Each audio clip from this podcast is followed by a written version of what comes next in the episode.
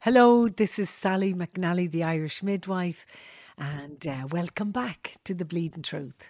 And this is Bridget, Sally's daughter. So today we're getting into more of Sally's crazy stories. And I want to know, um, Sally, how did you end up spending time in Saudi Arabia as a midwife? Well, I had, uh, do you remember from last week's podcast? Um, I had uh, wanted to go to Ethiopia, but the nun in our group got that visa. But I had uh, developed a, a, kind of a feeling like I wanted to go, I wanted to do something somewhere else. Um, so I. Um, I contacted this nursing agency, their travel nursing agency, and uh, the first place they sent me was Saudi Arabia. And, and so they sent me to Jeddah in Saudi Arabia, and I delivered babies there uh, for the Saudi military. It was a, a military hospital and I was a very very busy midwife. Wow. And how did your how did your family feel about you going that far from Dublin? I think they were terrified, of course. They were like, why there of all places? Um, and I guess they were uh, supportive because they knew I wanted to deliver as many babies as possible, and I had the traveling bug, and there was no stopping me. I had to, I had to do it, and it was very interesting. It was such a wonderful experience, and I'm so happy mm-hmm. that I have um, that memory, you know, of Saudi in my life. How long did you end up going there for? Well, every year they would. Uh, you know, my contract would be up and I would say, I'm going home, I'm going home. But of course, I'd renew my contract and I ended up staying for five wow. years. Yeah, it was, it was really interesting. Um, it was also very scary at times and terrifying, even. Um, I saw some things that I wish I could forget. Um, and I made some friends that I still love to this day. You know, I uh, I met some fabulous people over there in Saudi Arabia. Wow, where did you where did you live when you were there?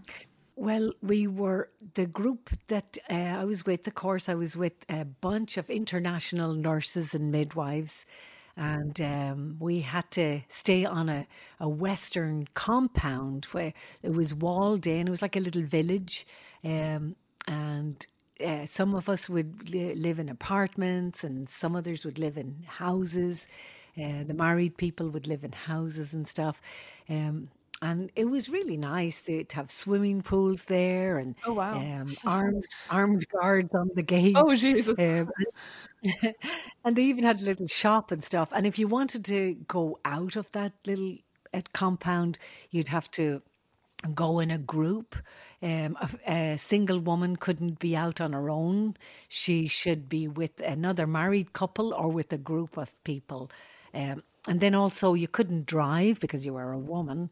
Um, so um, they would, you know, maybe organize a little uh, bus or a van to bring a few of us into town. And sometimes um, there was a car that you could hire. Uh, it was kind of like a little taxi or Uber, Uber. nowadays, kind of like an Uber thing, yeah. And uh, they would come, and they were like trusted, like ones that could look after us, and they would bring us to where we were going, wow. and they'd wait and bring you back. That sounds yeah. really restrictive. it was very restrictive. Yeah. But you know what? It was really fun too. We had um, there was different compounds, right? Um, and some compounds your friends or your boyfriends or your you know uh, friend would be living in a different compound and sometimes there might be uh, parties in a different compound and you couldn't like go as a bunch of girls through the gate with the armed guards and be like checking your IDs and stuff. You couldn't just do that to go to a party. So honestly, we found our way around these rules. Um, I often went to a party in the trunk of the car. Oh my gosh. hiding, yes. And uh, we'd be all dressed up in our finery and uh, we'd step out of the boot of the car um, in our black habaya. It was a black habaya. It was like a big long black cloak, and we'd take the black cloak off and walk into the party, and it was it was a lot of fun. There wasn't any anything like a nightclub or cinemas that you could go to. So the Westerners, we kind of had to make our own fun including our own um, booze and stuff like that. There was no alcohol to be bought in the country. Um, and if you wanted to uh, drink alcohol, you know, you have to make it oh, I see. It. Okay. I have a question. So you ha- you have to wear um, the more traditional clothing there, right? But if you're going to like a party organized by you know your fellow Westerners. Uh, do you still have to stay in your your clothing, or did you say that you would you'd be able to take off your your cloaks and stuff? Yeah, once we were inside those little walled compounds, we could kind of like be normal. Okay. Um, yeah, so we'd wear Wow. like mini skirts or shorts or whatever. But once you came out of there, you couldn't be showing skin. Jeez. Oh no, we had to wear scarves on our heads and a long uh, black uh, type cloak or coat that covered your whole body. It was like a big black bag, and um, it was uh, it was very very strict. Um, and uh, if if you were showing skin, there you would be followed by the religious police, and they were actually religious police over there, Oh wow. and uh, they were usually led by a um, a guy called a Matawa, and he was the you know the the priest, hmm and um, it was very strict. So I I know I, I know of a few stories where um, there was one lady and she was uh, showing her her skin, her legs, and uh, um, Matawa came in and he started beating her legs with a, uh big stick, and her husband came to rescue her, and he pushed the Matawa, and um, the Matawa fell down, and I guess he hit his head, um, and he was injured. hmm But they took the husband off to Oh jail, know. wow. Yeah, it was a big deal. Holy Yeah. smokes. Yeah, but um, but there's reasons because you know um, I it may be a little different. The rules might be a bit more relaxed now, but at that time it was so strict. Um, I remember we went into one shop, a bunch of us, you know, a bunch of hmm young nurses, midwives, and we had our habayas on, but it was a very busy shop, and it was all of a sudden it was full of people, and we were all getting on squashed, Oh. and it felt really uncomfortable. And one one of the girls was like, "No, no!" I could hear her shouting, "No, no!" And um, she was like, "Get out of here, quick!" And we we all rushed out to the the out, outside, um, and we looked at the back of her habaya, and there was sperm all over it. Somebody had, Oh. yeah. Oh I shit. know. I apologize. Jeez. I know that's I did not expect really that. Oh my gosh. because men and women cannot mix together. You know, they unless they're married. Um, there's no like regular socializing. And I'm sorry if there's people listening, you know, who are from Saudi Arabia. I know you're not all like that, of course. And this is uh, just my Yeah. my experience and my bleeding truth. So please don't get offended if you're listening and you're from Saudi. I Wow. I have lots of great friends there, and I totally respect the country too. That's It's just rules. There's certain rules, hmm and uh, you know we we were taught that was the first thing going to Saudi. Do not break the rules. How old were you when you went? Ah, let's see what age. I must have been coming up on my uh, 30. I remember turning 30. Um, oh yeah, that was a thing. Um, there was more more uh, men over there than women in the in the western um, parts where hmm we in our little compounds. Um, and I remember my 30th birthday party. Um, it was me celebrating with like about 12 men, and they were so sweet, trying to like uh, make a little party for me. Um, and I was hoping a few of the nurses would come because it was really awkward, just me there. Oh gosh. But uh, the nurses they went to something different. I they didn't know that I was like going to have a party. But anyway, that was my 30th birthday party. Holy These crap. 12, 12 awkward men and me, but it was okay. And that's actually wild because you had you had me at what age? I was 37 when I had you. 36. 36. So that mm. wasn't like that long. You were in Saudi Arabia, not mm. that like long before That's right. before Yes. meeting dad and Yes. yeah, that's kind of wild. That's true, isn't That's it? really Yeah. wild. Okay. Um, so going back to you said the Westerners throwing parties and learning how to make their own alcohol. Is that would would you guys call that moonshine or what um what kind of alcohol? Yeah, it was. Um, it was. We used to call it uh, Habibi. No, what was it? Um, Sadiq. That's what we used to call it. It was a code name for it. Sadiq, his friend. Oh, it was our friend. Um, and uh, one of my friends, he had a, a, a still in the desert where they used to make this. A still? Um, you know, a still. A still is like um, the contraption that would make pure oh alcohol. gosh. okay. And yes, and this pure alcohol, then he would take it and sell it to different people in the different compounds. Um, and then they would take it and make, you know, liqueurs and, you know, um, make punch and stuff like that with it. And it was really, really strong. I know some people whose eyesight uh, to this day, I'm sure, is no good because it was so strong. Blind drunk. Now I know why they called it blind drunk. But anyway, um, sometimes we'd try our hand at making wine. You know, we'd get fruit juice and sugar and yeast Yeah. and stuff. And uh, if you didn't get the mix just right, it would get like too strong and explode the bottle. I had a wee cat. In I had a wee cat, and she was in my apartment. I had all these bottles of wine Oh made, geez. and I guess it got too hot or something. But I came home and like a big bunch of them had exploded, and the poor cat her eyes were huge. Like what the hell? Oh my god. Was the cat okay? the poor girl. And then we had like big barrels um, uh, where we'd make beer. So we'd try our hand. I mean, I was no good at it, but we'd have contests to see who had made the the worst. I think it was contest for the worst wine. Wow.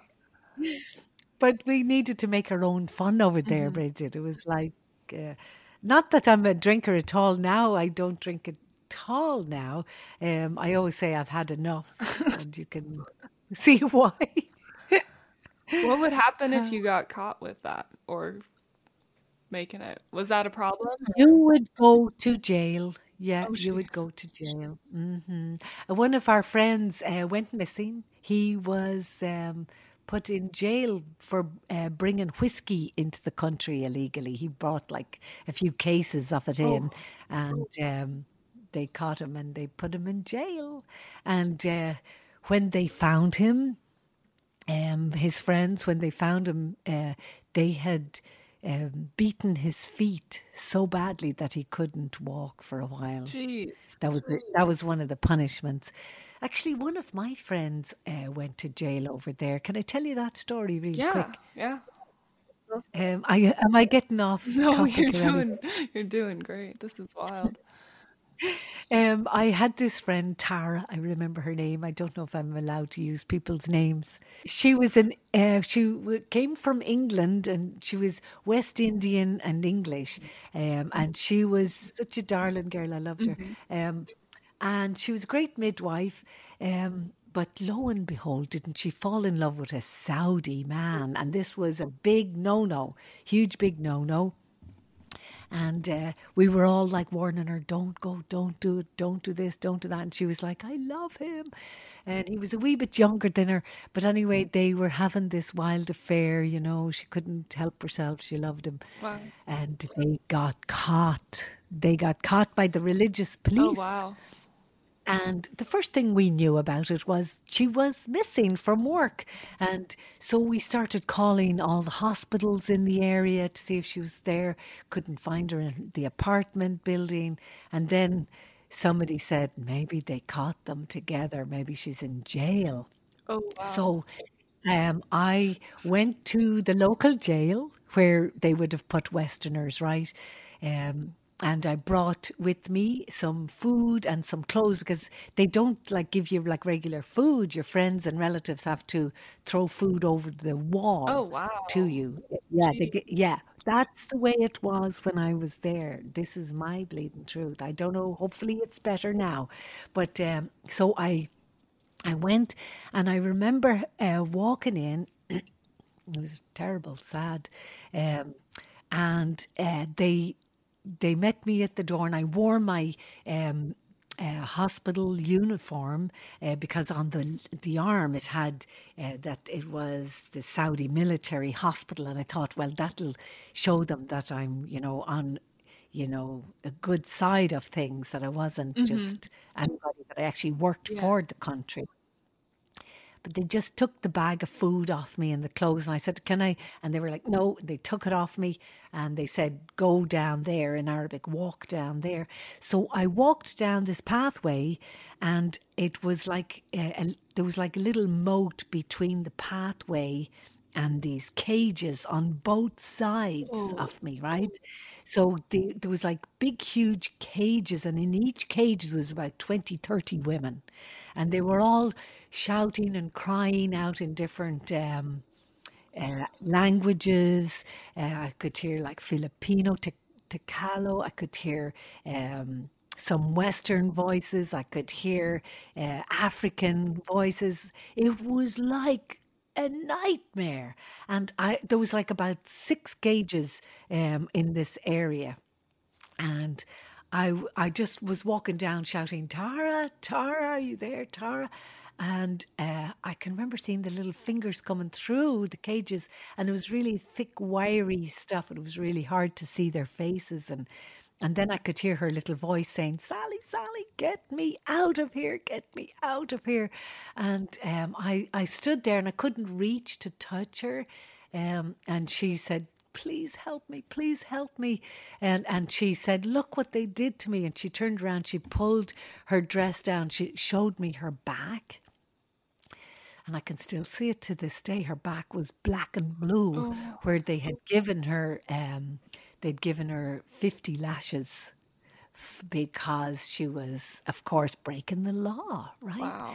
Um, and that was the last I saw of Tara. That was the last I saw of her. I there was nothing I could do. I was begging and pleading with the people in the hospital and even Western people that I went to who were in charge of us. They just shook their head back and forth.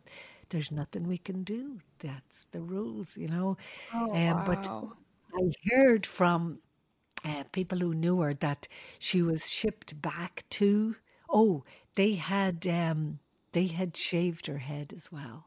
Yeah. And his head, that's was what we he, heard. Was he, he also in jail or was it just her?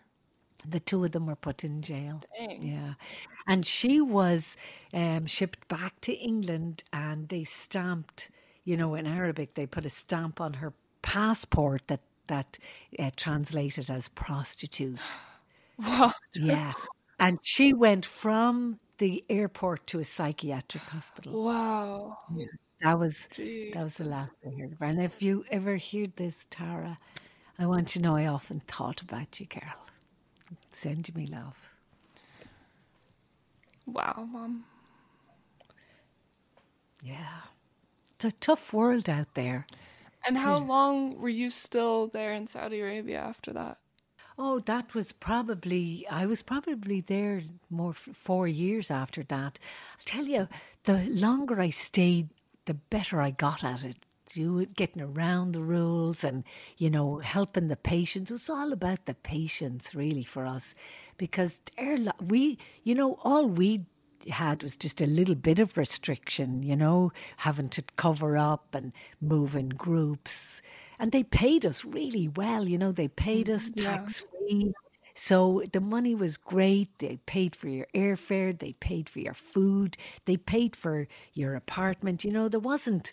So we had this great chance that we could make, you know, some money but the patients, their lives were so hard. I remember, you know, walking through the wards sometimes, and yeah, they they would like have big wards with a few women in a big area, and they wouldn't be talking to each other. The women were like quiet. They'd be just you know, covered up in, in the habaya and the yashmaks and, and just a breast maybe sticking out with the baby on the breast. And it was just like so, they, so subdued. You know, like here in the hospital, there's like laughter and music, and women can have birth plans, and um, it's just so wonderful. And here, here in America, where I work, the women are the luckiest women in the world that they they can have such a beautiful birth if they want you know they can they can plan it and you know they can have the people that they want there and it's just so wonderful. Um over there it you know there was some really great people who uh, I learned so much from you know the the hmm work that went on in the labor.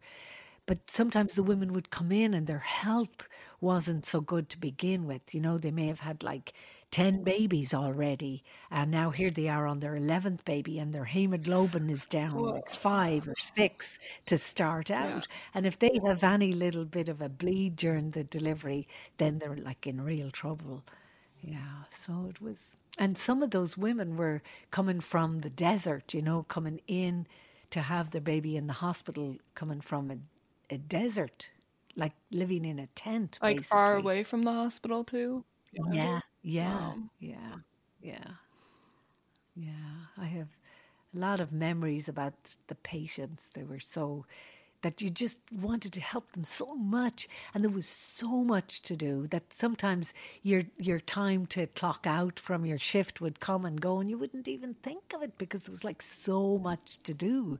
You know, you might hmm put in like a, an eighteen-hour day. Uh, if you was a short staff, and I often had days where I'd deliver like eight or nine babies in that one shift. Wow. Just Yeah, just as a midwife, like as on just your own, or with a was it a big Well, staff as well, or Yeah, there was a big staff. It was like run by um, Western midwives, you know. Um, and so mostly it was British and Irish hmm and a, a few uh, from different parts of Europe. Uh, we had uh, some Filipino nurses with us and um, we, we had like a various group. How come there was so many out of country nurses and midwives and staff even? Was it because of the education in Saudi Arabia? Yeah, it might have been that. Yeah, they didn't really let the women work Right. over there. And Yeah. then there was the problem that the the men don't want another man to touch their wife. Yeah. So There's a problem there. so over there the men can have four wives, you know. So it's a man's world. Um, but uh, so they would want uh, women. So a midwife was a really happy medium, of course. So they'd stock up on midwives to hmm come and deliver the, the babies. Wow. Yeah. I remember uh, this patient.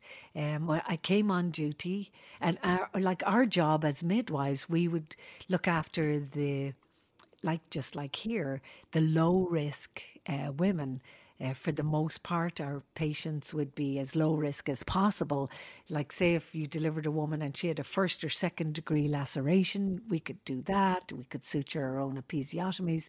But if it was like a third or fourth degree laceration, you would call in one of the obstetricians to help uh, fix that. But I came on duty this morning. There was a big fuss in the hallway, and men were shouting at each other. And it was an obstetrician and a father um, who had just had a baby, and um, she had a fourth degree laceration, and the uh, Yeah, I know. It was bad. And Yeah. the doctor grabbed me and he said, The other midwife won't do it. And uh, you have to go in there. She's bleeding. You have to go in and help that woman. Gee. He won't let me go in and help his wife. So I said, I've never sutured a fourth degree laceration.